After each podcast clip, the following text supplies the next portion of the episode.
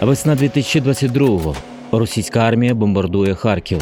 Зруйновані обласна адміністрація, управління поліції та СБУ, будівля економфаку університету Каразіна, палац праці, пошкоджена Харківська міська рада. У другому циклі подкасту Воєнний Харків Тетяни Федоркової та Ксенії Чашко слухайте серію репортажів та інтерв'ю про центр рідного міста.